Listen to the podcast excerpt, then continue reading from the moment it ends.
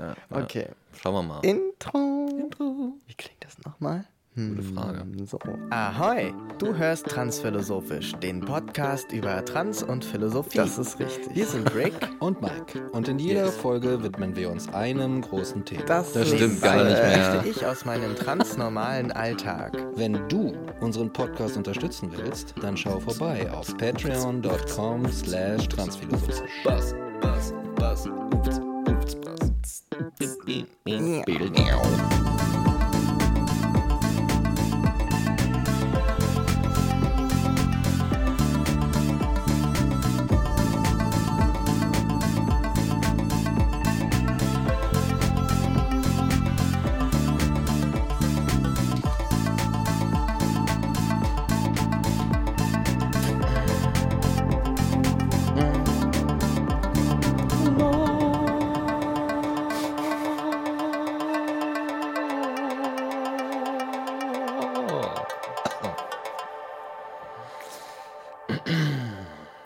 Ja, willkommen zurück zu einer neuen Folge Transphilosophisch. Mhm. Wir nähern uns dem Ende, Yes. Ja. dem Ende der Zivilisation, ja, bei allem, ne? dem Ende der Klimakatastrophe, weil sie sich einfach entfalten wird, Mhm.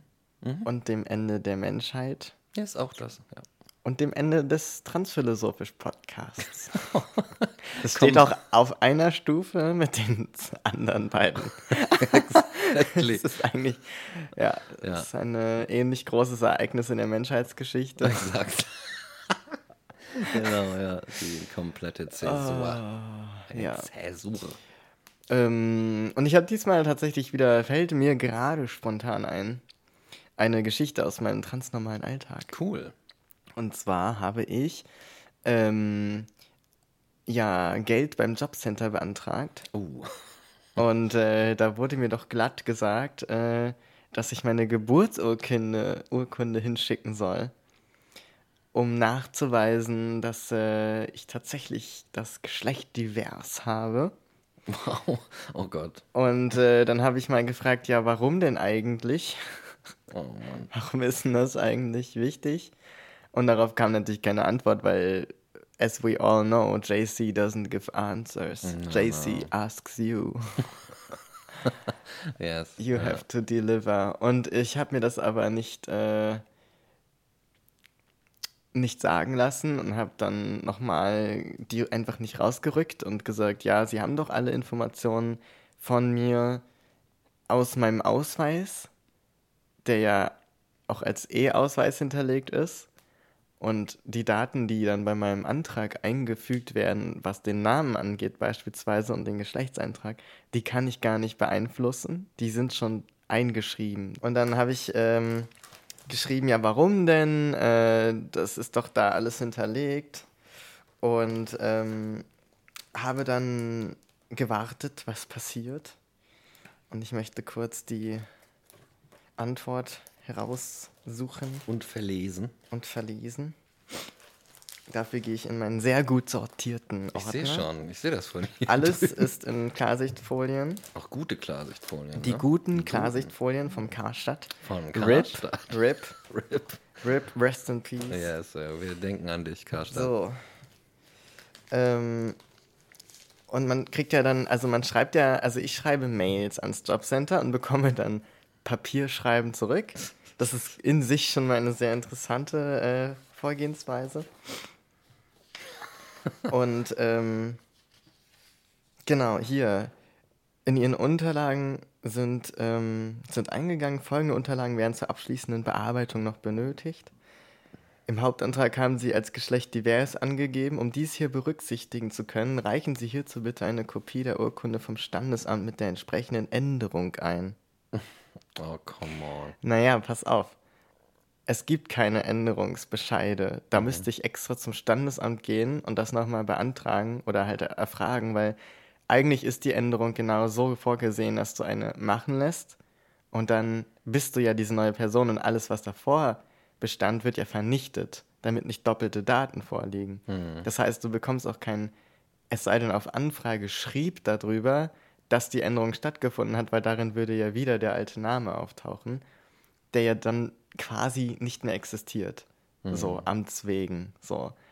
Ähm, in ein paar Fällen muss man das irgendwie explizit machen, aber eigentlich gibt es dafür keinen Grund. So. Ja, und ich habe dann so gesagt, ja, von welcher Änderung sprechen Sie denn eigentlich? von welcher Änderung? Und ähm, dann hatte ich noch so ein anderes Schreiben. Das habe ich jetzt hier gar nicht. Da wurde mir dann geantwortet, ähm, ja, Sie brauchen den Nachweis mit der Geburtsurkunde, denn leider können Sie nicht sich auf die bloße, in Anführungsstrichen, Behauptung Wow, wow. stützen, dass das so wäre. Und deshalb muss ich die Änderung nachweisen. Und dann haben sie mich noch darauf hingewiesen, selbstverständlich gibt es eine Möglichkeit, diesen, äh, diese Änderung zu erwirken, ähm, indem ich nach dem Gesetzbuch Personenstandsgesetz Paragraph 45b meinen Namen ändern lasse und so weiter, was ich ja getan habe vor Jahren. Und sie haben mich dann freundlich darauf hingewiesen, dass das sehr wohl geht und dass ich dann natürlich auch eine veränderte Geburtsurkunde bekomme, die ich dann nachweisen kann. Also einen Änderungsbescheid, ja, bekomme ich dann. Und dann habe ich halt hingeschrieben, jo Leute, von welcher Änderung sprecht ihr denn immer wieder hier? Welche Änderung? Von was zu was? Welche Änderung? Weil den Antrag habe ich ja gestellt, nachdem schon alles abgeschlossen war. Das heißt, mein, meine Sozialversicherungsnummer, ich habe beim fucking Rentenamt angerufen, weißt du? Also hier bei der Sozialversicherung und Rentenversicherungsnummer und habe es gefragt, ja, wie ist denn das mit dem Datensatz? Und so, ja, nee, der wurde aktualisiert, das kriegen wir ja automatisch von der Meldebehörde. So. Also da war alles im, im Reinen so. Meine Geburtsurkunde, da steht gar kein Geschlecht mehr drauf, habe ich denen auch gesagt. Das wurde ja gestrichen. Das Divers haben die nur übernommen, weil die immer so einen Positiveintrag wollen. Das ist krass. So, das steht ja gar nicht. Ich bin ja nicht divers per Gesetz, so amtlich. Ich bin ja nicht kein Geschlecht. Ja. ja. So. Aber das geht denen eh schon zu weit. Und dann, ähm, also Sozialversicherung safe. Amt, Amtswegen auf dem Ausweis auch alles safe. So. Und den, die Änderung nach dem Gesetz, was die vorgeschlagen haben, hatte ich ja auch. Dann habe ich geschrieben, ja, bitte nennen Sie mir doch mal das Gesetz, auf deren Grundlage Sie hier argumentieren und bitte erklären Sie mir auch, von welcher Änderung Sie hier reden. und plötzlich kam ein Bescheid. So ganz ohne, dass ich noch irgendwas nachweisen musste. Ah, köstlich. So. Und es war einfach wieder mal der klassische Fall von zurückrudern, ohne es zuzugeben und halt keine Ahnung haben. Einfach Ja. dieses, die sind meiner Meinung nach, müssen sie davon ausgegangen sein, dass in meinem Ausweis eigentlich männlich steht, so von dem, wie sie mir begegnet sind und dass das divers sozusagen mein Eintrag war, weil ich das gern so hätte. Weil anders kann ich es mir nicht erklären. Weil, weil von welcher Änderung, die haben ja keine Datensätze, auf Ja. die sie zugreifen könnten, in denen meine alte Eintragung sozusagen vorhanden war. Das so Das heißt, es muss einfach auf einen Fehler von denen zurückgegangen sein, dass sie was Falsches angenommen haben, was natürlich für ein Amt, für eine Behörde ein super GAU ist. So. Und äh, also, das fand ich schon ein starkes Stück, dass sie sich da und diese, diese Anführungsstrichen Striche um das bloße Behauptung, das fand ich köstlich. Das war wirklich so, wow. Ihr wusstet nicht, wie ihr es anders ausdrücken könnt, ne? Alter, das ist auch wirklich. ja, Es ist natürlich schiere Inkompetenz, die da beim, die da beim JC und The Almighty irgendwie, irgendwie die ganze Zeit am Walten ist, ne? Und ähm, allein schon, also die, die schiere, diese, die, die Wichtigkeit ist mir nicht klar. Warum ist das so wichtig? Warum, also warum ist es so wichtig, das zu klären im, im Kontext dessen, was du von denen willst? Ja. Es ist doch scheißegal. Also, weißt du, selbst wenn da irgendwie männlich, weiblich, es ist völlig egal, welches Geschlecht da steht, in, im, im Verhältnis zu den Leistungen äh, und den, der Beziehung, Ja. die du mit denen hast, irgendwie und Genau, und ich habe halt dann auch beim ersten Mal, als sie mich gefragt haben, habe ich halt einfach so, weißt du, erstmal vom Positiven ausgehen, weißt du, die Menschen wollen ja auch nur ihren Job machen und so. Ja. Habe ich dann gefragt, ja, warum brauchen sie das denn? Und habe dazu geschrieben, wenn es sich einfach darum dreht, wie sie, weil da stand ja der- im ersten Schreiben, ähm, um das berücksichtigen zu können. Was noch so klang wie, wir wollen es halt richtig machen. Und wenn die Geschlechtsbestimmung divers ist, dann ist die Anrede ja so ein Thema für viele. Und gerade als Amt oder Behörde, die auch vielleicht nicht so viel Erfahrung damit haben, dann will ich lieber, dass die nochmal nachfragen, damit sie dann irgendwie wissen, was, wie sie dich ansprechen sollen oder sowas. Ähm, auch wenn sie das natürlich konkre konkreter hätten fragen können. Aber ich dachte, vielleicht geht es ihnen darum.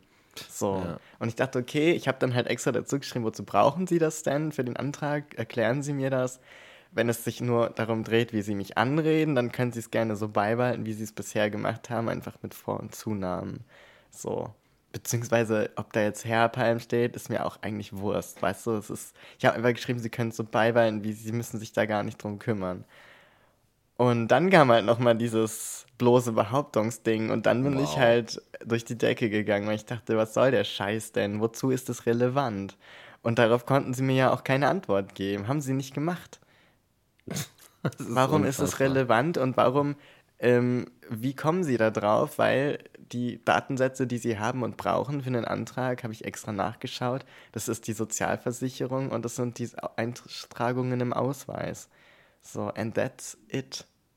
Mehr brauchen sie nicht, wo dein Geschlecht sozusagen irgendwie dabei steht. Und natürlich, wenn du ein Kind kriegst und sowas, dann wird sowas abgefragt. Dann musst du, glaube ich, auch die Geburtsurkunde hingeben. Aber da geht es ja um die Existenz des Kindes und Ja. nicht ums Geschlecht. Und sonst brauchst du die Geburtsurkunde nicht. Da steht ja auch nichts anderes drauf. Außer die Eltern vielleicht. Aber die haben ja mit mir nichts zu tun in dem Moment, wo ich einen Jobcenter-Antrag stelle. Ja. Wow. Also Alter. das ist auch dann Teil deines Alltags, dass du so, du denkst dann halt so, bei jedem Behördengang, bei jedem Furz, den du brauchst, der eh schon stressig ist, oh, wie wird das jetzt wieder sein? Wa- Was muss ich da wieder nachweisen? Wer kommt da jetzt wieder mit? Ihr Geschlecht, ihr Geschlecht. Diese Obsession, ich werde es nie verstehen. Total krass. So eine krasse Obsession. Ich verstehe wirklich nicht die, die Relevanz hinter dieser Anfrage. Ganz, ganz ehrlich. Ich auch nicht. So. Haben sie auch nicht weiter erklärt dann, Das, ne? Weil's weißt halt, du, nicht mal, ich wollte jetzt gar nicht so sagen, ja, hier, hier patriarchales, bla bla. Ich hätte es wirklich gern verstanden aus deren Sicht, wo jetzt diese Relevanz liegt für ihren Antrag. Also, um den Hauptantrag abschließen zu können, brauchen wir noch folgende Angaben von ihnen. So, ja, warum? ja, genau. Warum brauchst du die? Weißt du, und dann auch vor allem dieses so, ich meine, das ist ja schon so das höchste Maß an, okay, es war Bullshit, sorry, Eingeständnis, was so von so einem Jobcenter kommen kann, wenn dann Wenn sie- einfach kommentarlos so ein, so so ein Bescheid eintrudelt, Ja, ne? ja, oh ja. Gott, ey. Ihr Würstchen da drüben, ey. Ja, naja, Naja, so ist das. so ist halt. es halt, ne? So ist es halt. Was willst du machen? Was willst du machen, ja. Ich bin dann auch immer hin und her gerissen, weil ich mich dann frage, sollte ich einfach pragmatischer daran gehen und einfach, hier ist meine Geburtsurkunde, weil who the fuck cares? Wenn sie die Daten unbedingt wollen, so, dann, also es ist ja am Ende des Tages eine Behörde, das ist ja jetzt nicht irgendwie Amazon. Ne, die haben die Daten so oder so auf irgendeine Art. So, und wenn sie, weißt du, die machen ja auch nichts damit, ne? Also da sind die Daten ja auch sicher. Also es ist sozusagen wirklich keine, keine Privatsphären-Sache in dem Moment, wie das vielleicht bei anderen Sachen ist, wo du denkst, äh, nee, wieso musst du App für meine Teppichfarbauswahl, meinen Standort wissen? So. Ja. Weißt du, wo du so schon gut hinterfragen kannst, warum da Privatsphäre freigegeben wird, aber beim Amt, who cares? Aber es ist halt irgendwie wirklich dann so ein Ding der Würde Ja, ist dass du so das Gefühl hast, wie würdelos ist es, dass jemand eine binäre und, und alteingesessene Vorstellung von Geschlecht und von der, von der Wichtigkeit von Geschlecht hat und du dich dann so, so nackig machen musst auf eine Art, ne? Weil das ist ja jede Dateninformation, ähm, die du rausgibst, jedes bisschen ist ja immer so ein bisschen mehr Nacktheit. Und ähm, klar, jetzt, der, derzeit ist es egal, ob die mein, mein Geburtsurkundending sehen oder nicht. Wenn dann Nazis an der Macht sind und das JC mit Nazi-Sachen ausgestattet wird, dann ist es wieder was anderes. Ne? Also Daten sind schon auch bei Behörden nicht immer gut aufgehoben. Aber grundlegend wäre es ja jetzt kein Problem. Aber ich merke immer einen richtig großen Widerstand, einen inneren, so ein nee, ich sehe das nicht ein. Ich sehe es nicht ein. Und weißt du, das merkt man ja dann auch, wenn man diese Rückmeldung bekommt oder in dieses Ausbleiben einer Rückmeldung, wenn du mal Fragen stellst. Mhm. Ist auch entwürdigend, dass Das das ist, kommt, ne? das ist auch entwürdigend, aber das zeigt halt, wie man damit richtig liegt. Und das hatte ich ja bei meiner Gymnasiumschule auch. Da kam ja Ah, dann ja. auch erstmal nichts mehr, bis ich dann an die höhere Behörde gegangen bin und gesagt habe, Leute, hier äh, werde ich diskriminiert und ich sehe nicht ein, warum ich hier, ähm, naja, meine, mein Recht sozusagen nicht ausgeübt bekomme. So, warum ich hier einfach ohne Zeugnis mit meinem richtigen Namen dastehe. Und ähm, weil irgend so ein Schulleiter keinen Bock hat auf den Mehraufwand, so.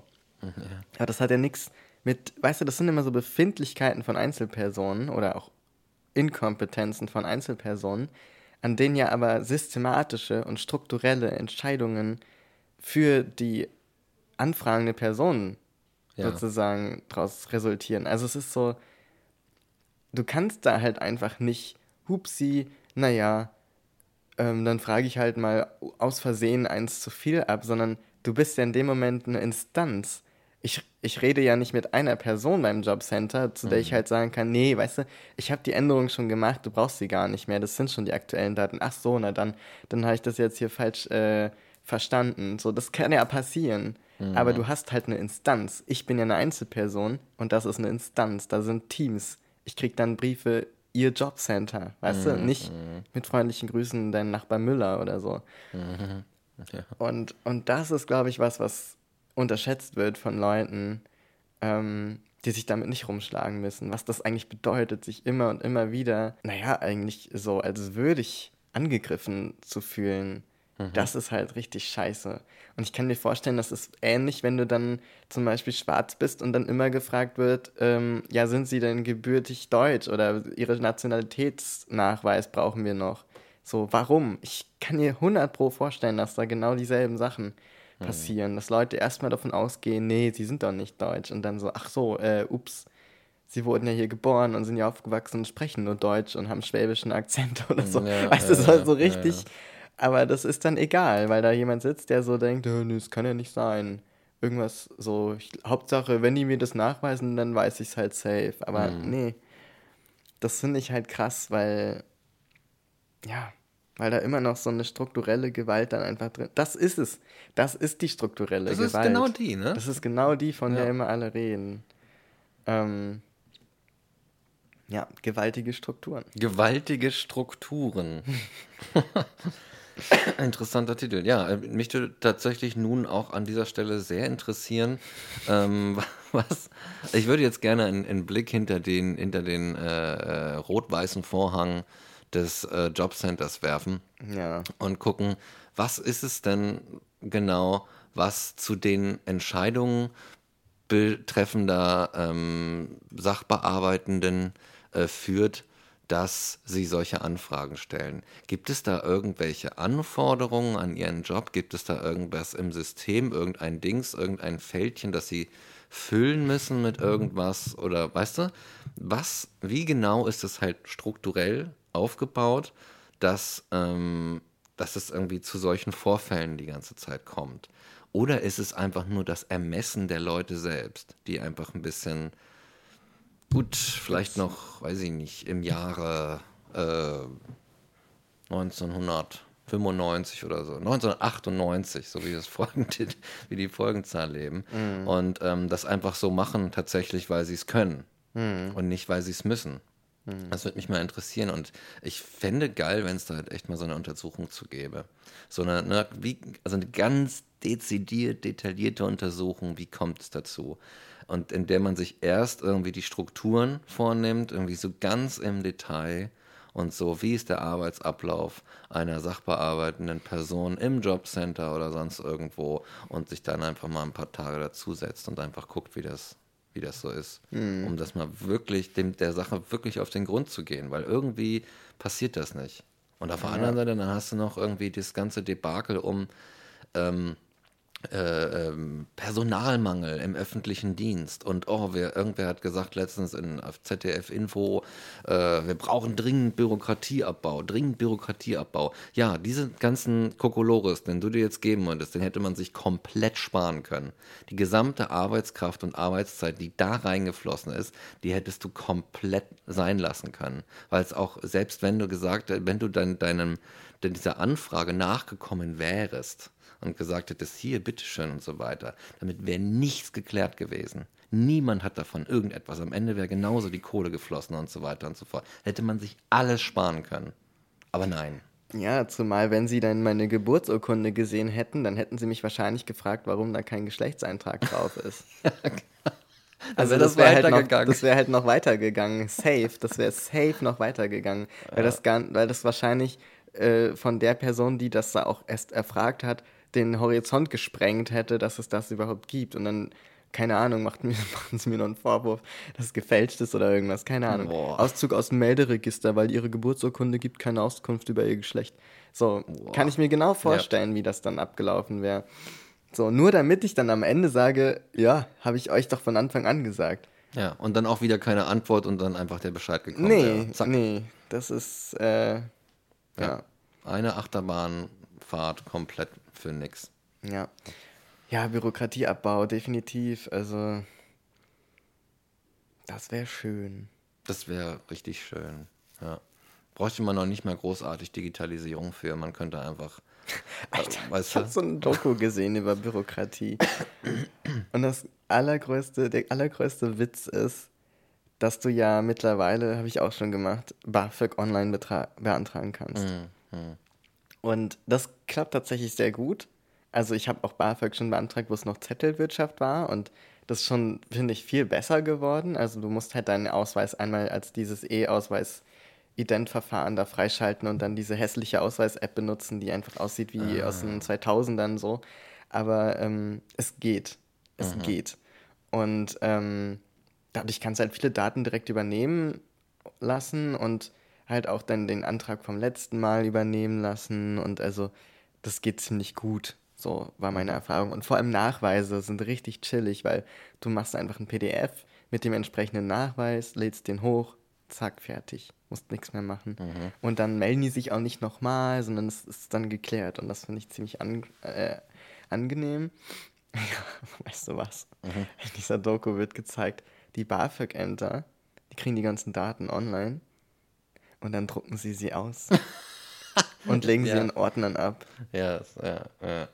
also das ist sozusagen genau das Gleiche, nur dass das am, oh. beim Enduser, also beim, beim Studierenden, der es beantragt, da sieht es halt digital aus. Aber es ist so eine reine Fassade in eine Richtung, weil das Amt dahinter und vor allem die armen Leute im Amt. Ich habe, weißt du, das, denen kann man es nur nicht vorwerfen. Ja. So, die sind ja da echt nur so ein Opfer der, der Kette, dass sie das dann noch so verarbeiten müssen. Ja, Aber, und wenn du dann halt nachfragst, ja, wie lange dauert es denn noch? Und dann sitzt da jemand vor so einem Stapel Papier. Was haben die da gesagt in der Doku? Das war so eine absurde Zahl. Irgendwie so, keine Ahnung, lass mich lügen, aber so 12.000 Seiten Papier pro Tag oder so.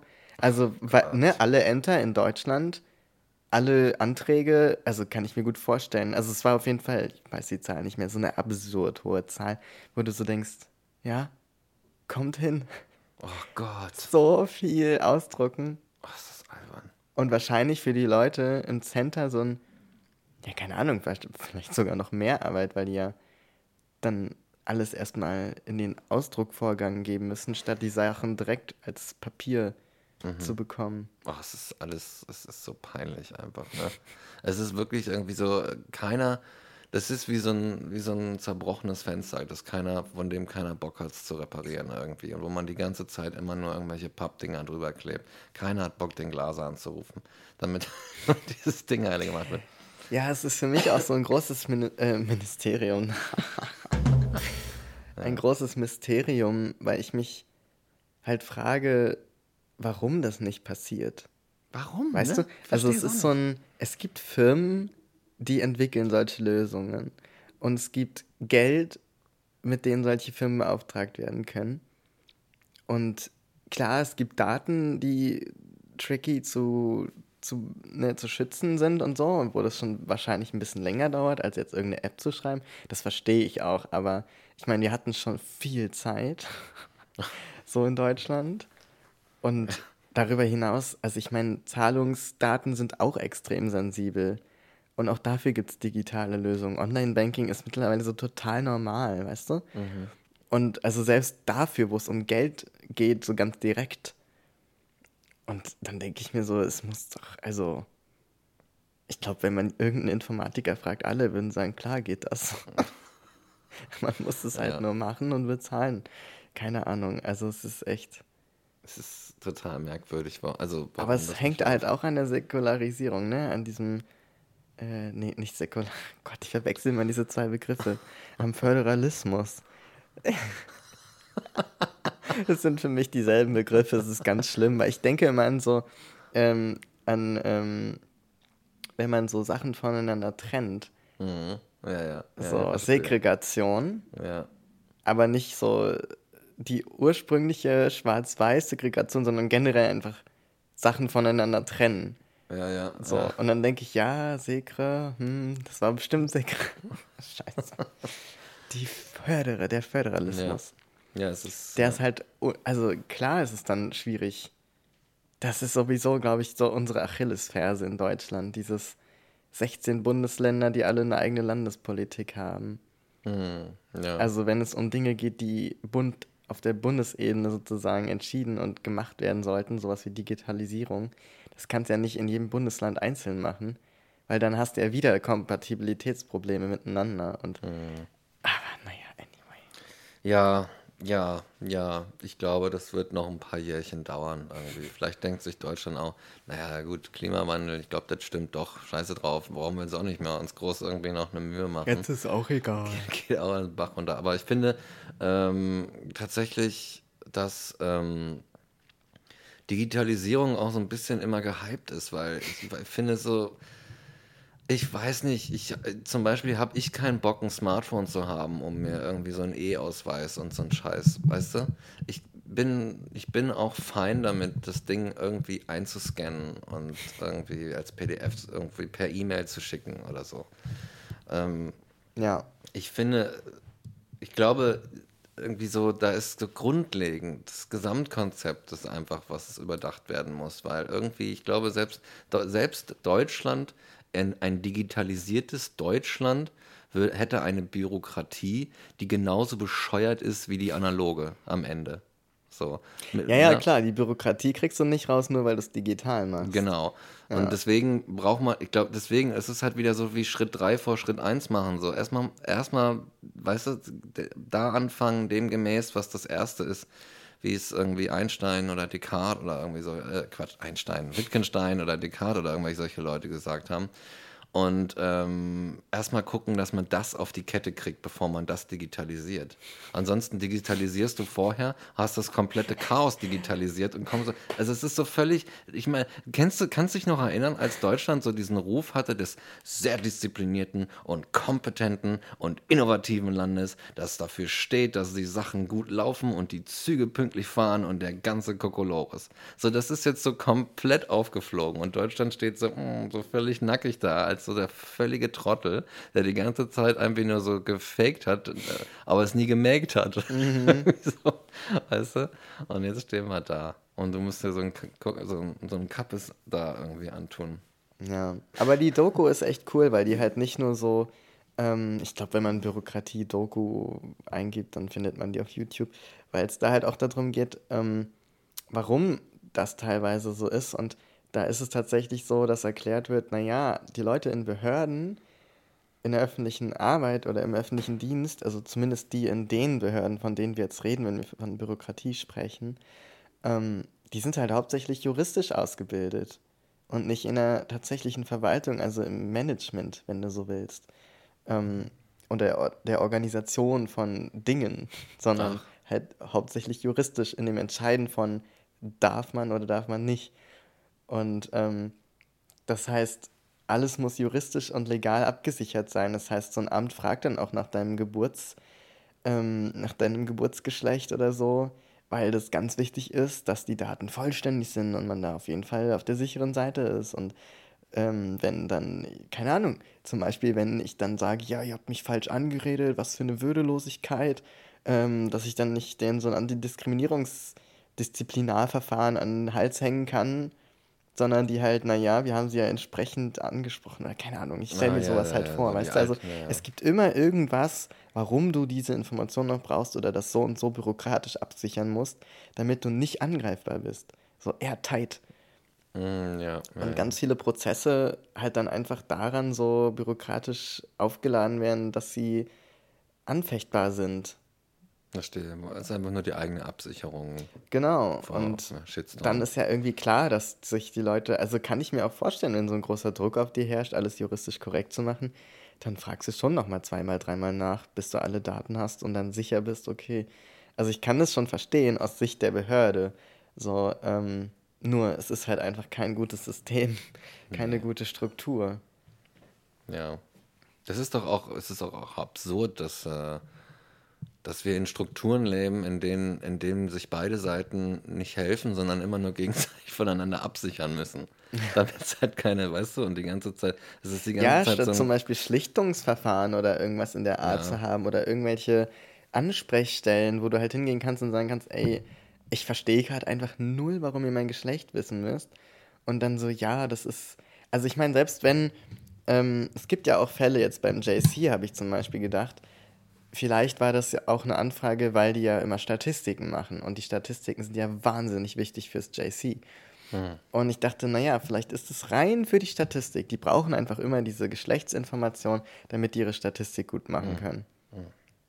Mit der habe ich ja dann gar nichts zu tun und das ist dann auch nicht böse gegen mich, sondern einfach nur, ja, wir machen das halt immer. Wir müssen das irgendwie nachweisen, wer, wen wir hier, wie viel Prozent wo in welche Arbeit gesteckt haben. So, aber auch dann kann man das ja sagen. Weißt du, also es ist halt, Ja, man, es ist ne? halt, was die Bürokratie so macht, ist so dieses Menschliche da rausnehmen. Und dann kommst du halt in dieses Goliath-Gefühl, dass du so gegen den Riesen kämpfst, gegen dieses unbezwingbare Monstrum. Statt, dass da jemand sitzt. Also ich, man hat ja auch nicht das Gefühl, dass man Beamte als Menschen irgendwie, dass die so existieren. Das ist ja immer die Behörde ja, es ist nie das Ministerium. Mensch, So, wenn du irgendwo eine Mail hinschreibst, kriegst du ja auch immer diese Baukasten-E-Mails zurück. Also es ist so ein, ja. ja. ja, Ja. naja, Na ja, was willst du machen? was willst du machen?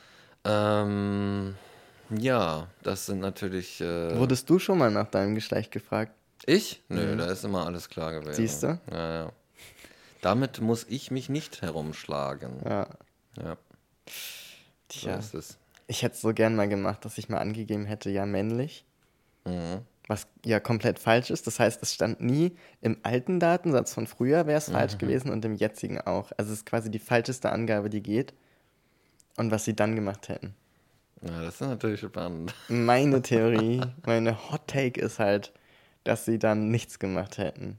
Wahrscheinlich, ja, wahrscheinlich. Und es einfach übernommen. Einfach Egal. übernommen.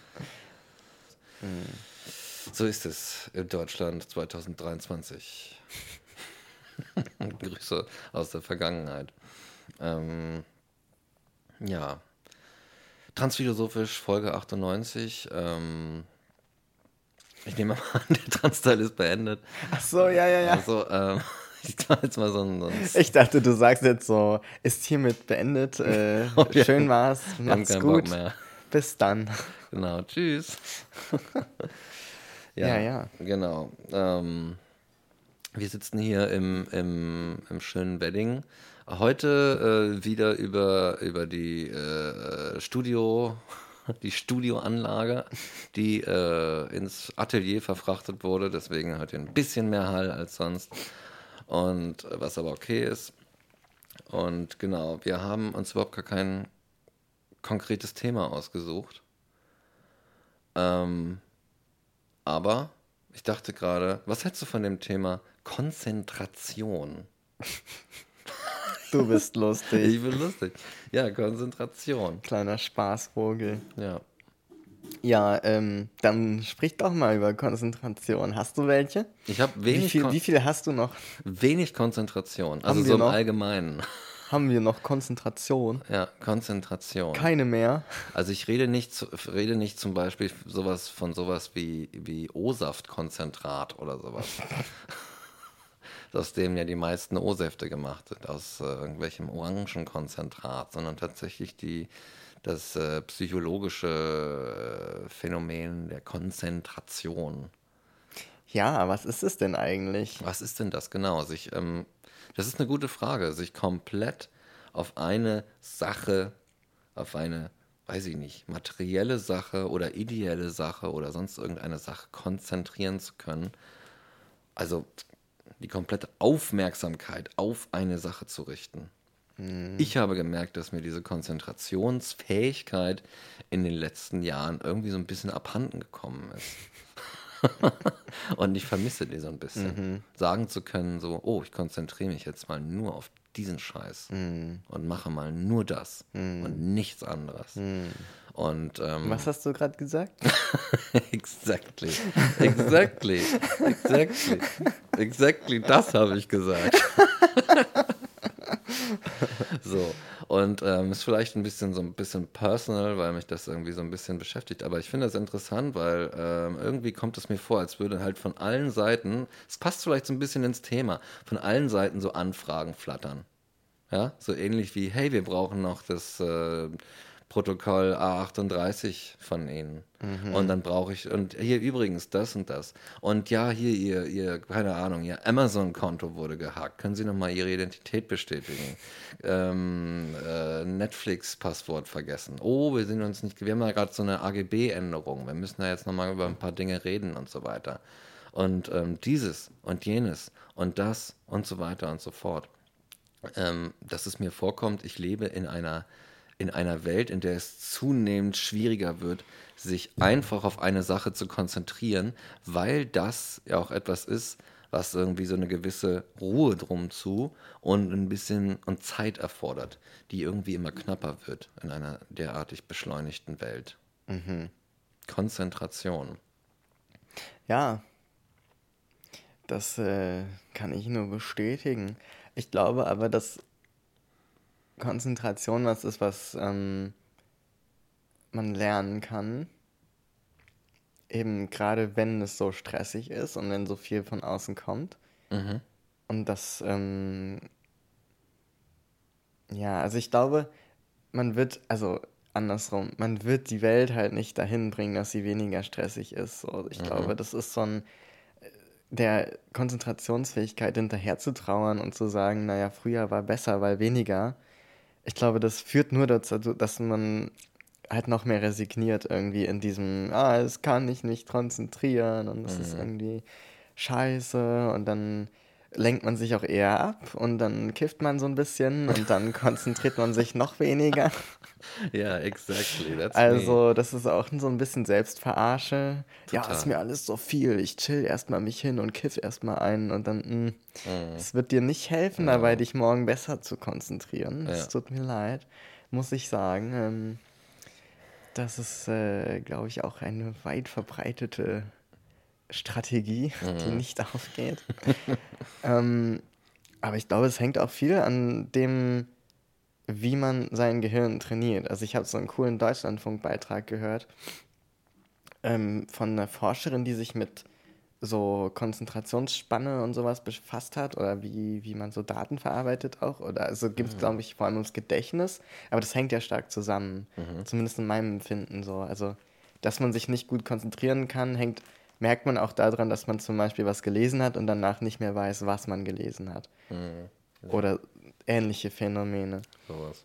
Und ähm, sie hat dann beschrieben, naja, was du bei Social Media Apps zum Beispiel machst, ist dein, oder generell im Internet, ist halt dein Gehirn darauf trainieren, ähm, dass es sehr schnell sehr viele Informationen kurz sieht und verarbeitet und dann wieder den nächsten. Und also sozusagen, wenn es sich mit jedem Fakt total intensiv beschäftigen würde, also sich konzentrieren würde auf einzelne Beiträge, Reels zum Beispiel oder Videos, dann wäre es natürlich komplett überfordernd. Also es ist ein total guter Reflex vom Gehirn, das so einfach durchziehen zu lassen. Also Ah, sozusagen verstehe, perfekt angepasst an das, was du da tust, damit Mhm. du nicht am Ende des Tages so, oh mein Gott, all diese Informationen, sondern du hast dann halt vielleicht noch drei Sachen im Kopf oder so und denkst dir so, was habe ich eigentlich diese drei Stunden auf Instagram gemacht? Ja, das ist sozusagen ja, ja. im ersten Moment scary, aber im anderen Moment, wenn man sich überlegt, ziemlich smart vom Gehirn, da halt Energie zu sparen. Und ähm, das ist aber dann einfach ein Training und so gehen wir dann auch durch, ähm, durch den Alltag so. Und ich glaube, und sie meinte halt, das Coole ist, man kann halt das Gehirn trainieren, man kann es auch wieder abtrainieren. Es dauert halt eine Weile, aber das geht. Und wenn du diese zum Beispiel so, ne, was jetzt gerade so voll das Thema ist, die Mindfulness Oh, Mindfulness? und die Awareness, Ach, Awareness auch. ähm, auch noch. What's Well, well. next? What's next? Relevance and Focus? oh my God. Oh my God. Nein, aber einfach die, die bewusste Beschäftigung mit, mit Ruhe und mit, ich konzentriere mich jetzt auf etwas, ähm, muss man halt auch trainieren oder kann man trainieren. Ähm, ist halt anstrengend auch erstmal, weil es ungewohnt ist. Man fällt halt immer wieder in dieselben Muster einfach, ne? Wenn man merkt, oh, jetzt habe ich mich eine halbe Stunde auf diese eine Sache konzentriert, das war jetzt aber ungewohnt und anstrengend, ich mache jetzt erstmal wieder was anderes. Ich kiffe erstmal ein. Ich kiffe erstmal ein, nee, oder ich gehe erstmal ans Handy oder ich gucke erstmal meine Nachrichten oder meine Mails oder also sozusagen, dass man man fällt zurück auf die Strukturen, die man eben schon gut drin hat. Und das sind aber die, die wieder das sozusagen befördern, was man sich, dass man sich nicht so gut konzentrieren kann. Oder man konzentriert sich schon gut, nur halt nicht so, wie man sich's wünscht, nicht linear. Du konzentrierst dich halt sprunghaft. Ähm, und das fühlt sich aber dann nicht an wie, eine, wie ein richtiger Fokus. Mhm. So, und ich glaube, das ist so, so ein Problem daran. Ähm, Weil es halt. Also ich glaube, das ist vielleicht so eine, so eine Frage, die man sich stellen kann. Wenn ich sage, ich kann mich nicht konzentrieren, was ist denn das, was daran so stört? Und das ist do- doch eigentlich meistens dieses, man will zum Beispiel an einer Sache arbeiten oder was machen und fühlt sich davon immer so abgelenkt und man kommt irgendwie nicht zurande mit dieser einen Sache. Also einem fehlt eigentlich so dieses lineare, sich konzentrieren auf eins. So, und dann, ja, wenn man aber so sich vornehmen würde, naja, ich konzentriere mich einfach egal worauf und das, was meinen Fokus irgendwie kriegt, das bekommt den, die Aufmerksamkeit, dann ist man ja auch konzentriert, nur halt ständig Nur auf halt was anderes. Ja, ja. Und ich glaube, dass das viel damit zu tun hat, dass da zwei Sachen kollidieren. Ne? Diese Angepasstheit an diese aktuelle Zeit, für die das Gehirn halt volle Arbeit leistet. Und dieser Wunsch nach diesem, naja, was du beschrieben hast. Ja, ich habe keine Lust mehr zu arbeiten irgendwie.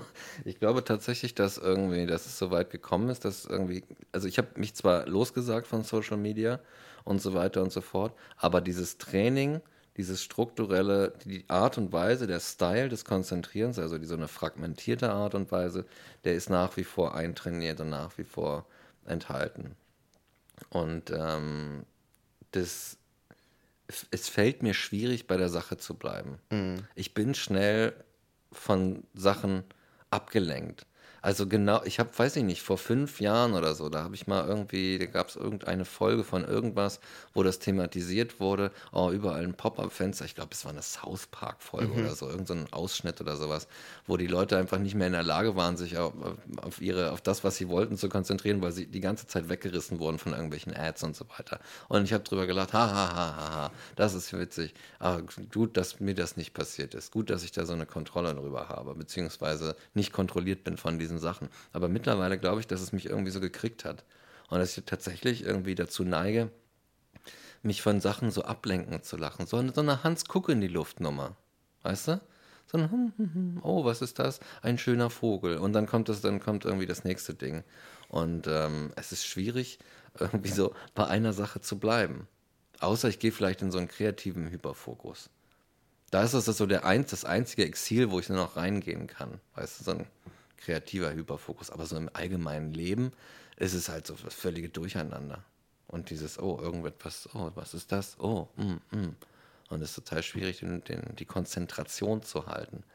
Deswegen habe ich mir nämlich auch gedacht, du hast bestimmt irgendeine schöne Doku gesehen oder gehört. Oder Ja, so. ständig. Oder du halt irgendwo irgend, irgendeine geile Technik irgendwie mitgenommen hast, die man da dazu anwenden kann. Mhm.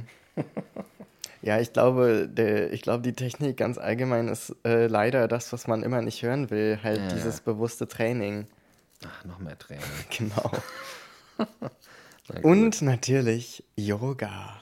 Yoga, yes. Ah ja, Yoga ist so gut. Seitdem ich jetzt mehrere Monate jeden Tag Yoga mache, geht es mir schon viel besser. Ich hasse ja so Leute, die sowas sagen. Aber ich bin selber zu so jemandem geworden. Ja, ja, ja. ja Es ist halt le leider wirklich, also ich glaube, es ist nicht das Yoga, sondern es ist dieses jeden Tag eine Sache machen, die dich halt zum, zum Körper zum Beispiel zurückbringt oder zu deinem Geist. Also es kann auch Meditation sein, ohne die Bewegung. Ich glaube, und dass Meditation insgesamt so beiträgt zur Konzentrationsfähigkeit und dieser Stressbewältigung im Alltag, das ist ja wissenschaftlich erwiesen. So, das ist ja alt, ein alter Hut. So, aber ich glaube, das ist halt ein, eine dankbare Art, so ins Training reinzukommen, wenn man, wenn man so sich eine Sache irgendwie raussucht, die zu einem passt, so zum Beispiel Yoga oder Meditation oder meinetwegen ein Album am Tag, was man gerne mag, hören, einfach nur sich hinsetzen und die Musik hören oder weißt du, dass du einfach nur, naja, deinem Gehirn eine Möglichkeit gibst, sich mal auf eine Sache einzulassen, die halt nicht so stressig ist. Du musst ja nicht dich darauf konzentrieren, äh, den nächsten Essay über antikapitalistische, äh, weiß ich nicht, Ja. Arbeit bei ähm, in der Filmindustrie oder so zu schreiben. Weißt du, das muss ja nicht das sein, worauf du dich konzentrierst. Man kann ja klein anfangen und irgendwie angenehme Sachen. Zum Beispiel ein Riesentipp, den ich habe, der mir zum Beispiel voll geholfen hat, den ich aber so beiläufig rausgefunden habe, ähm, für sich zu kochen und dabei halt keine Musik und nichts anzumachen. Also einfach so in, einfach nur das Kochen, weil Ah, man ja, hat das so, man weiß, man macht das für sich, man muss sowieso essen und es ist jetzt nichts, wo man zwischendurch so aufhört. Weil man hat ja Hunger, man will ja ein Essen haben. Ne? Das, wenn du jetzt ein Buch lesen willst, kannst du zwischendurch so, ah nee, mm, ich mache mir erstmal einen Kaffee. Mhm. Aber beim Kochen, in der Regel brichst du Kochen ja nicht ab. Mhm. Weißt du, das ist einfach so ein Ding, wenn man das macht, dann bleibt man dabei, bis das Essen fertig ist.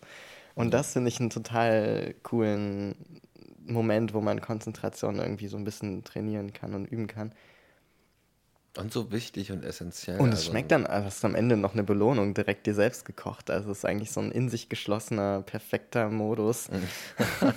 Exactly. Ähm, ja, oder irgendwas in der Art, was einem so selbst taugt. Einfach zu, also so, genau, dass man halt nicht, ich glaube, der Anspruch ist auch immer so ein Problem. Ich muss mich jetzt sofort besser konzentrieren können bei allem, was ich tue.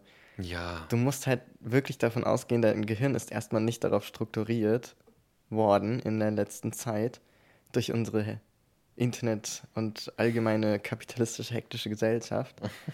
Also, be gentle, weißt du? Be gentle to your brain. Ja. Ja, definitiv. Ich merke halt tatsächlich, dass ich immer noch so ein bisschen so ein aufgescheuchtes Huhn-Modus habe und quasi, äh, wenn man mein, mein Dasein als eine Art Wohnung betrachten würde mit mehreren Zimmern, irgendwie zwischen, äh, keine Ahnung, Schlafzimmer, äh, Körperzimmer, Kopfzimmer, Emotionszimmer so hin und her laufe die ganze Zeit so und dass es sich so ein, so ein Ding eingerichtet hat von wegen, ja, ich mache mindestens zwei Dinge gleichzeitig, weil man muss ja effizient bleiben und es ist ja nicht so viel Zeit. Der Tag ist immer so Aber ich, kurz. also das ist in meiner Erfahrung und ich glaube auch in der Forschung über dieses sogenannte Multitasking, ähm, vor allem in meiner Erfahrung kann ich es auch bestätigen, ein richtiger Trugschluss.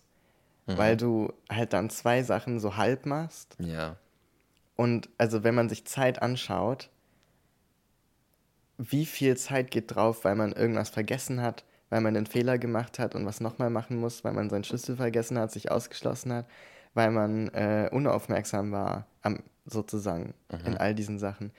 Meiner Erfahrung nach, wenn ich halt eine Sache mache und dann sage, okay, ich mache nur die, bin ich damit besser, effizienter und schneller fertig und kann dann eine andere machen, als wenn ich versuche, parallel was anderes zu machen. Weil das hat, dann hast du ja, je mehr du gleichzeitig machst, desto mehr Fehlerquellen hast du ja. Oder sozusagen Dinge, wo irgendwas schiefgehen kann. Mhm. Ja. Das ist so eigentlich nur logisch, weil ich meine, zum Beispiel, wenn man so sagt, ja, ich lade einfach dieses Programm runter und installiere halt da schon mal diesen, den neuen Treiber für meinen Scanner und dann mache ich parallel, ähm, schreibe ich noch das Dokument fertig, was ich ans JC schicken muss und dann, wenn ich gerade irgendwie Lust habe, mache ich mir parallel irgendwie noch ein, eine Spaghetti warm oder so. Mhm. Weißt du, da kann an so vielen Stellen, dann kann irgendwie der Ofen geht nicht richtig an, so, dann gehst du erstmal zum, zum äh, Dokument, dann fällt dir ein, ach scheiße, das weiß ich jetzt gar nicht, dann gucke ich mal in den Ordner, währenddessen brennt deine Spaghetti irgendwie durch, dann rennst du dahin, dann installiert dein Treiber irgendein komisches Plugin, was du einfach okay klickst, weil du es nicht genau liest, weil deine. Nudeln gerade überkochen. Also du bist dann einfach insgesamt ineffizienter. Ja. Und ich, ich glaube da nicht mehr dran. Seitdem ich das für mich so ausprobiert habe, ich glaube nicht mehr daran, dass Multitasking oder dieses mehrere Sachen gleichzeitig machen wirklich effizienter ist. Ja.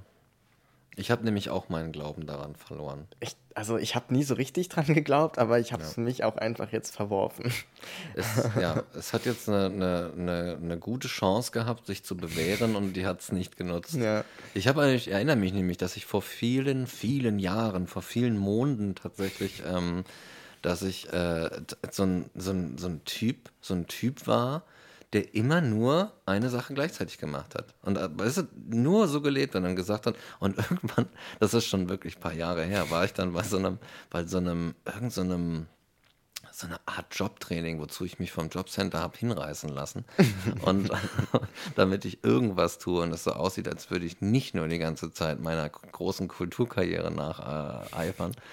Ähm, bei so einem Jobtraining und da kam das so ein bisschen auf und dann meinte sie, ja, da muss es halt, da hatte ich so eine, so eine nette äh, äh, Person, die so irgendwie, die dir so, weißt du, so Sachen hilft und dann ging es halt so, ja, dann musst du das machen und das und parallel das und das und das und das und jenes und hier so ein Portfolio und da so ein Ding und da so ein das und ich sagte, ich erinnere mich gerade, ich sagte damals so, du, sorry, ich, äh, ich glaube, ich, ich, ich, das geht einfach nicht. Weil ich bin irgendwie so ein, so ein Typ, ich kann nur eine Sache gleichzeitig machen. Und hab mich dann, und sie so, hm, hm, ja, das ist natürlich, das ist schwierig. Und ich dann so eine, das war so eine Begegnung mit dem, mit dem, mit dem, mit der kapitalistischen Hochgeschwindigkeitsleistungsgesellschaft irgendwie so, ne, wo ich dachte so, hm, hm, okay. Und wo ich dann dachte, ich bin nicht gut genug für diese, für diese Leistungsgesellschaft, weil ich mich, weil ich einfach schwer ertragen kann, mich auf mehrere Sachen gleichzeitig zu konzentrieren. Und mich lieber tatsächlich einer Sache hingebe, das fertig mache und dann die nächste. Volle Hingabe, fertig machen, next please. Und so weiter und so fort. Und ich glaube, ich glaube, ich habe vermute gerade, dass ich mich dazu habe hinreißen lassen und Social unter dem, der, dem Zuruf auch von Social Media und Das so ist ein weiter. trojanisches Pferd. Hat mich, ich habe da so ein paar Trojaner, Trojaner in, die, äh, in, in den Lifestyle bekommen. Und dass ich mich dazu habe hinreißen lassen, meine Konzentration und ähm, dieses, ich mache nur eine Sache gleichzeitig irgendwie so infiltrieren zu lassen von diesem, von diesem ganzen Kram. Und ähm, ich schwöre feierlich an diesem Tage, dass ich dem ein Ende setzen werde, glaube ich. Ich gehe wieder zurück. I'm going back. Full Backlash, Yes. Mike, einfach. Me too, ich bin schon dabei. es läuft super. Ja. Unironisch. Uni- Unironisch, unironisch läuft super. super. Glaubt mir ja wieder keiner. Ja, nur noch eine Sache gleichzeitig. Hey, wo ist eigentlich Mike? Der ist nicht erreichbar. Ja, der, der, der macht gerade seine Wäsche. Der kann nicht telefonieren jetzt. Ey, aber das mache ich halt auch wirklich mittlerweile. Ja. Ich drück Leute halt einfach weg, wenn ich so bin, nee, ich mache jetzt gerade das. Finde ich gut. Ich rufe dich danach zurück. ja. Weißt du? Also, aber das ist nämlich auch so ein Ding. Wir reden immer von Social Media, aber ich, was ich da mit rein denke, ist jetzt nicht nur Insta und Twitter, weil das sind ja Sachen, ohne die kann man leben. So, aber wenn du jetzt zum Beispiel denkst an, ähm, an Messenger auch einfach. Ja. WhatsApp und Telegram und wie sie nicht alle heißen. Ähm, es ist ja nichts Schlechtes, dass man mit Leuten verbunden ist und mit denen schreiben kann und nicht mehr auf Briefe angewiesen ist und so zwei Wochen auf eine Antwort wartet, sondern und man spontan was absprechen kann und so. Das ist ja nicht grundlegend falsch. Nur ich glaube, dadurch, ähm, ich glaube, man muss trotzdem, wenn man dieses, wenn einen dieses Gefühl stört, muss man trotzdem darauf achten, dass man bestimmte Zeiten hat, zu denen man drauf guckt.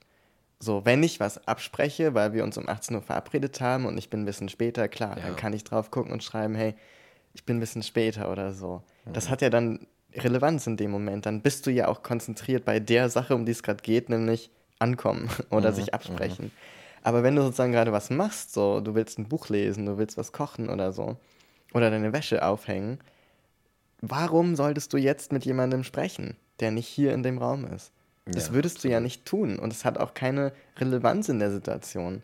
Und das meine ich mit diesem, diesem aufmerksamen Sein, dass das so helfen kann. Oder nicht ich, sondern auch die Studien und so sagen das. Aber für mich ist es auch was, was ich ähm, bestätigen kann. Einfach, wenn du in dem Moment so explizit dich entscheidest, nee, eigentlich hat das ja gerade hier gar nichts zu suchen, dass XY gerade sich einen Kaffee gemacht hat oder äh, gerade jemanden gesehen hat, der so aussieht wie Roger Moore und mir das unbedingt mitteilt. So, das ist ja witzig, aber das kann ich auch in zehn Minuten lesen, wenn ich mir eh gerade vorgenommen habe, jetzt die Wäsche aufzuhängen. Und ähm, dass es zeitlich keinen Unterschied macht, ob ich es jetzt mache, während ich die Wäsche aufhänge und kurz antworte oder danach.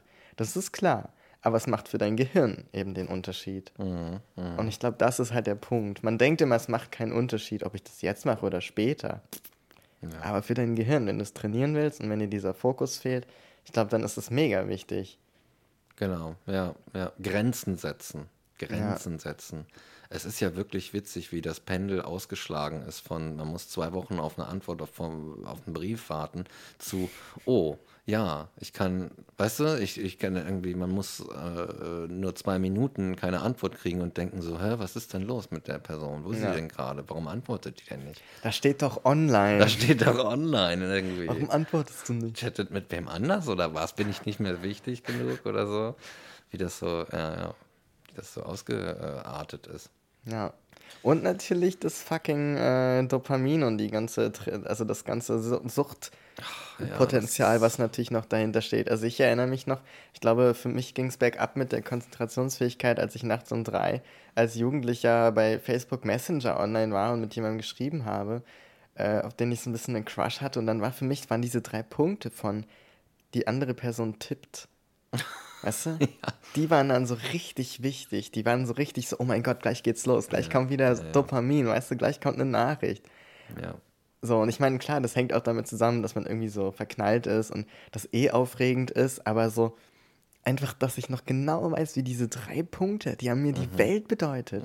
Diese scheiß Er-schreibt-Animation, weißt du? Ja, ja, Unglaublich. Und dann denke ich daran zurück und denke so, ja, ich glaube, da wurde der Grundstein gelegt für, für diese ganze, Ans also dieses Ansprechen an diese Dinge sozusagen. ja, also, ja, ja, ja.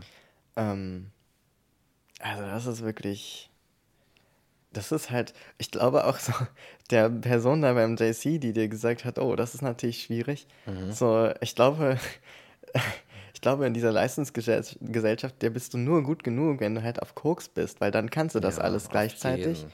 Und so, ich meine, nicht umsonst ist es bei so krassen Performern auch verbreitet.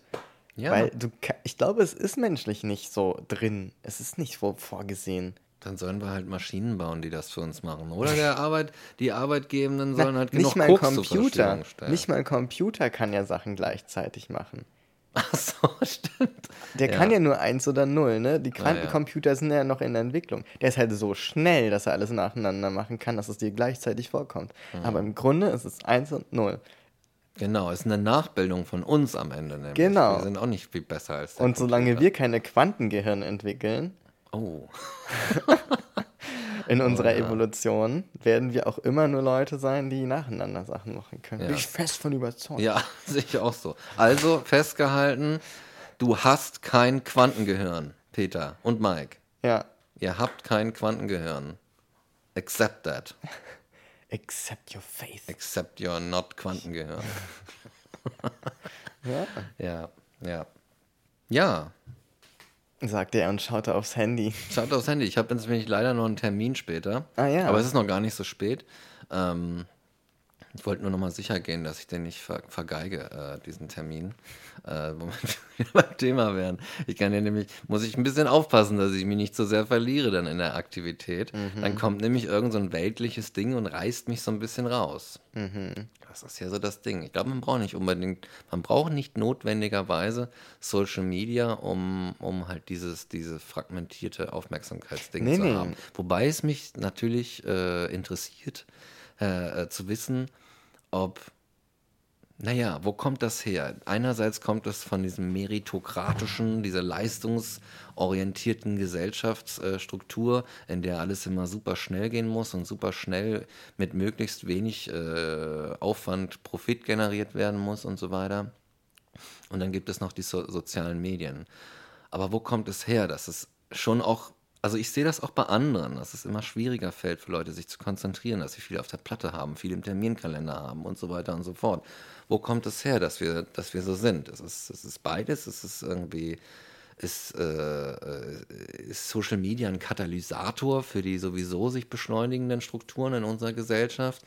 Ähm, oder haben wir das, haben wir irgendwie unseren Informationsaustausch in sozialen Medien oder unser Gehirn darin so krass trainiert, dass das rückwirkt auf unsere soziale, analoge Performance und dadurch sich alles so ein bisschen verschnellert und fragmentiert? Ich weiß es nicht. Ich würde es gern wissen. Ne? Aber ja, ich Ja. kann's nicht, kann, kann ich keine Antwort drauf liefern. Würde mich nur mal interessieren. Ähm, Ja, das würde mich auch interessieren. Also mein, mein Gefühl ist immer dabei, dass es schon auch mit dem Internetzeitalter zu tun hat.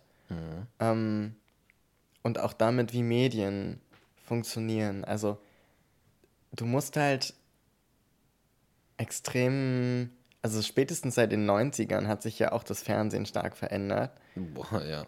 Was dann auf einmal sehr schnell und viel und bunt und so weiter war, ne? Und der Konsum, der mit reingewoben wurde. Also ich meine, die 90er sind das Konsumzeitalter gewesen einfach. Yes. Ähm, wenn du dir alles anschaust von der Zeit, so, es ist gefühlt durch, durchsiecht von Marken, die irgendwelche abgefahrenen Sachen gemacht haben. Ja. So, ähm, und ich glaube, so mit den Computern ist halt einfach diese, diese Maschine in unseren Alltag gekommen, in der so alles möglich ist. Du kannst halt alles damit machen. Und ganz viel geht ja nur noch darüber. Und ich stelle mir halt vor, einfach im Vergleich, wenn ich mit jemandem irgendwie was schreibe oder ähm, an irgendeiner Sache arbeite in der analogen Welt, dann habe ich de facto immer nur eine Sache vor mir, weil ich habe nur zwei Paar Augen, die in eine Richtung gucken und das ist halt auf die Sache, die ich habe, also auf das Blatt Papier, wo ich das, den Brief schreibe, auf das Buch, in dem ich lese, auf den Menschen, mit dem ich mich gerade unterhalte. Ich kann nicht multitasken eigentlich großartig. Also nicht, es wäre auf jeden Fall was Konstruiertes. So, ich würde, also es ist halt seltsam, von dem Brief plötzlich aufzuspringen und dann darüber zu laufen und das Buch weiterzulesen. Das ist eher unwahrscheinlich. Also man merkt es auch, wenn man so eine Sachen macht. Ja, man wird eher abgelenkt, wenn man aufs Handy guckt oder wenn einem was einfällt, irgendein Termin, okay, ja. Aber so, die Sache gibt es eigentlich nicht so her. Aber beim Laptop oder beim Computer hast du ja multiple Sachen parallel. So, und weiß nicht, kannst halt, wirst auch ständig an Sachen erinnert und musst ständig Sachen löschen und alles ist noch da. Das heißt, wenn du deine E-Mail, dein E-Mail-Postfach aufmachst, siehst du ja nicht die zwei neuen E-Mails, sondern siehst ja alle Mails.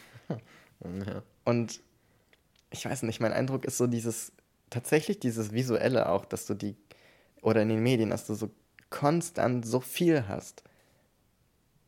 Weiß nicht, ich kann mir halt vorstellen, dass es einfach viel Einfluss hat darauf, wie dein Gehirn sich dann darauf einstellt und so sagt, okay, ich muss halt aus ganz vielen Sachen rausfiltern, was jetzt gerade relevant ist und muss natürlich dabei tendenziell oberflächlich bleiben. Wäre Tendenziell so, wär so meine. Theorie einfach nur, meine uninformed Ja. Idee davon, weil das ist so das, was ich zumindest sehe, was sich verändert hat im Vergleich zu einer Zeit, wo man konzentrierter war und ähm, ja, Gepaart mit so einer, mit so einer FOMO vielleicht noch irgendwie. genau, und man möchte ja auch irgendwie teilhaben daran und es wird ja zum neuen Normal und Ja, das neue Normal, ne? einfach diese Verfügbarkeit von Informationen und Dingen, die man tun kann jetzt. Also, ich meine, das Gefühl der Langeweile kommt ja auch nicht mehr auf dadurch, weil du immer irgendwas machen kannst. Und wenn du dir vorstellst, du nimmst mal so den Computer raus, das Smartphone raus, ähm, stellst dir meinetwegen nur noch so ein Wandtelefon hin und beschäftigst dich dann so mit den Sachen, die bei dir stehen, die bei dir so möglich sind. Ähm, ich glaube, wenn man das so, was weiß ich, einen Monat macht, dann würde man das auch gar nicht mehr so krass haben. Ich glaube, dann würde sich das wieder einpendeln. Ist so mein Gefühl einfach nur, dass, mhm. dass es so sehr viel daran hängt, was, was verfügbar ist, ne? Es ist halt auch wie so bei einer, beim Suchtpotenzial, ne? Also ich meine. Ja, ja, ja. Ähm, wie heißt dieser Spruch? So, dieses äh, Get rid of it. Remove the trigger. Aha, und, the, und the Oder the temptation. temptation. Remove the temptation, mhm. das meine ich, ja. genau. Remove the trigger ist aber auch gut. Ist auch gut. Remove the trigger. Oh, da ist ein Trigger. Remove that, please. Aber ja, genau. Ja, und ich glaube, dass das äh, Gehirn schon sehr tempted ist, dem nächsten Rush nachzugehen und so. Ja, und wenn du dann noch so eine. Und man will es ja auch schaffen, ne? Man will es ja schaffen. Man, man will ja alles gleichzeitig schaffen. Ja, das will alles geschafft Die werden. Die Demut muss auch hier wieder. Mehr Demut. Zurückkommen. Ja, mehr Demut. Ja, und wenn du dann gleichzeitig noch so ein bisschen äh, hedonistisch äh, unterwegs bist und einfach so, zu, so quasi null Impulskontrolle hast, so wie ich, dann ähm, es ist da besonders schwierig, irgendwie so diesen, diesen Reizen die ganze Zeit irgendwie zu widerstehen und auszureichen. Mhm. So, oh, da ist was. Ah. Weißt du? Solche Sachen. Aber ich war jetzt, äh, kann ich vielleicht nochmal einwerfen, ich war jetzt irgendwie anderthalb Wochen in Frankreich, mitten in der Pampa kein Bus, kein gar nichts. Deswegen ist, sag mal, ist die Folge eigentlich eine Woche zu spät? Kann sein, ja. Ja, kann sein. Dann, dann war es, weil, weil ich in Frankreich war, wahrscheinlich. Ähm, und da war halt auch nichts weiter. Da gab es einen riesigen Jam-Bereich, da konntest du Musik machen, ansonsten gab es da nichts außer einem Haus, Bücher, die überall rumstanden äh, und so normalen Hauskram. Couches, kannst dich hinlegen, kannst was lesen und so weiter und so fort.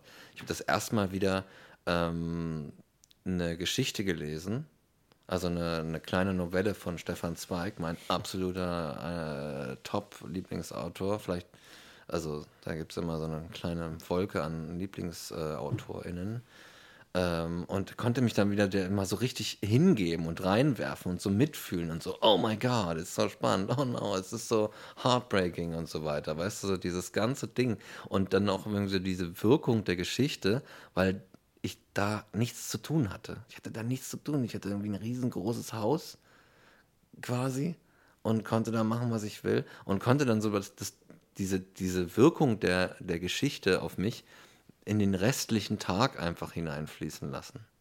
Einfach das so komplett mitnehmen.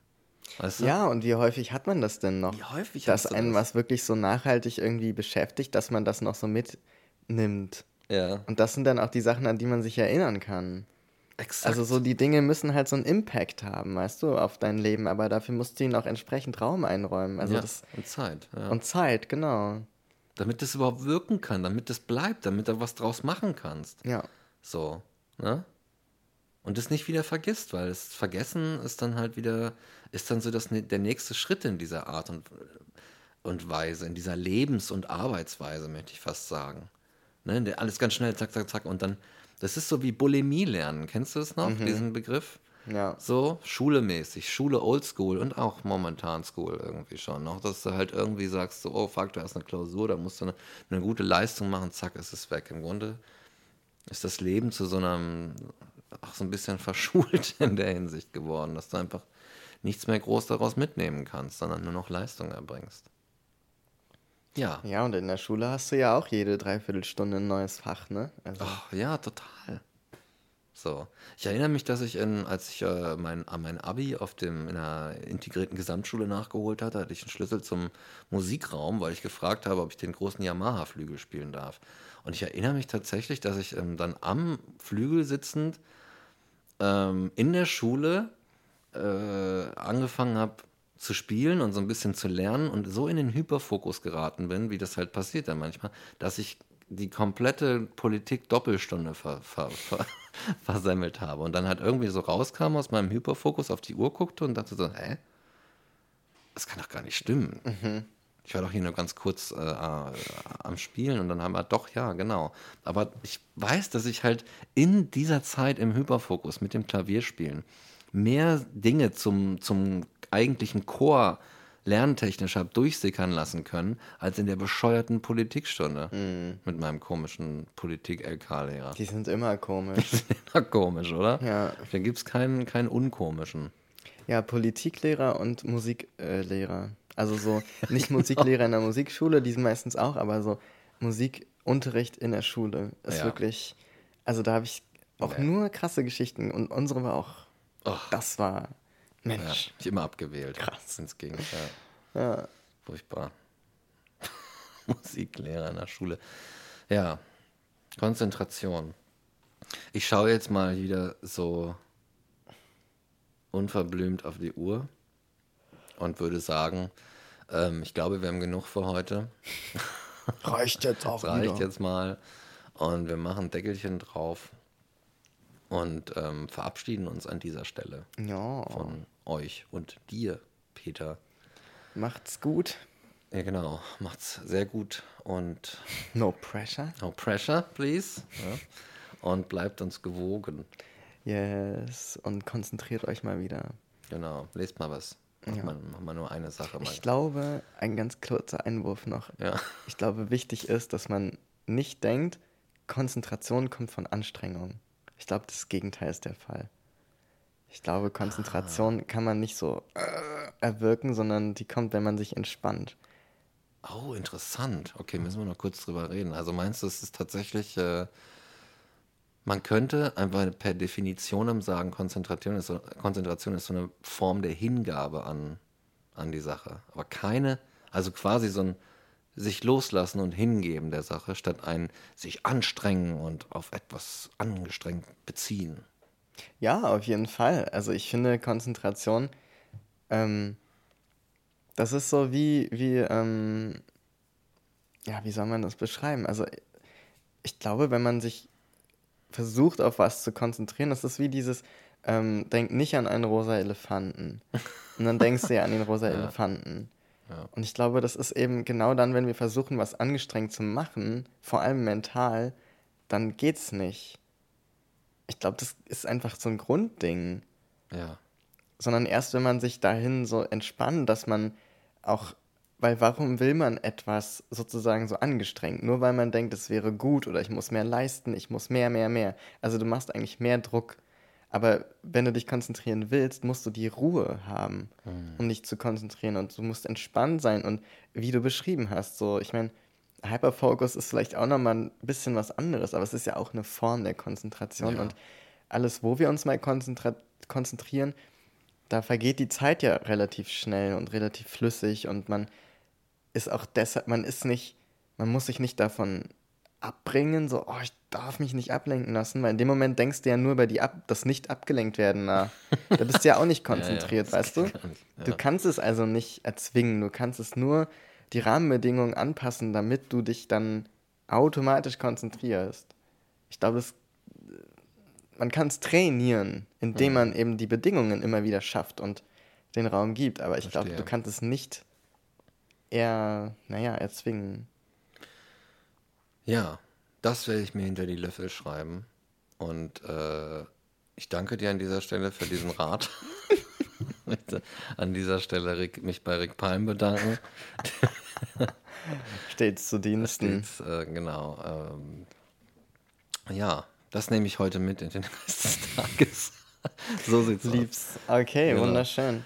Und- Dann lässt du dir das jetzt bei der Physiotherapie nochmal so richtig einkneten Genau. genau. oder einrenken. Genau, jetzt exakt. Das mache ich. Genau.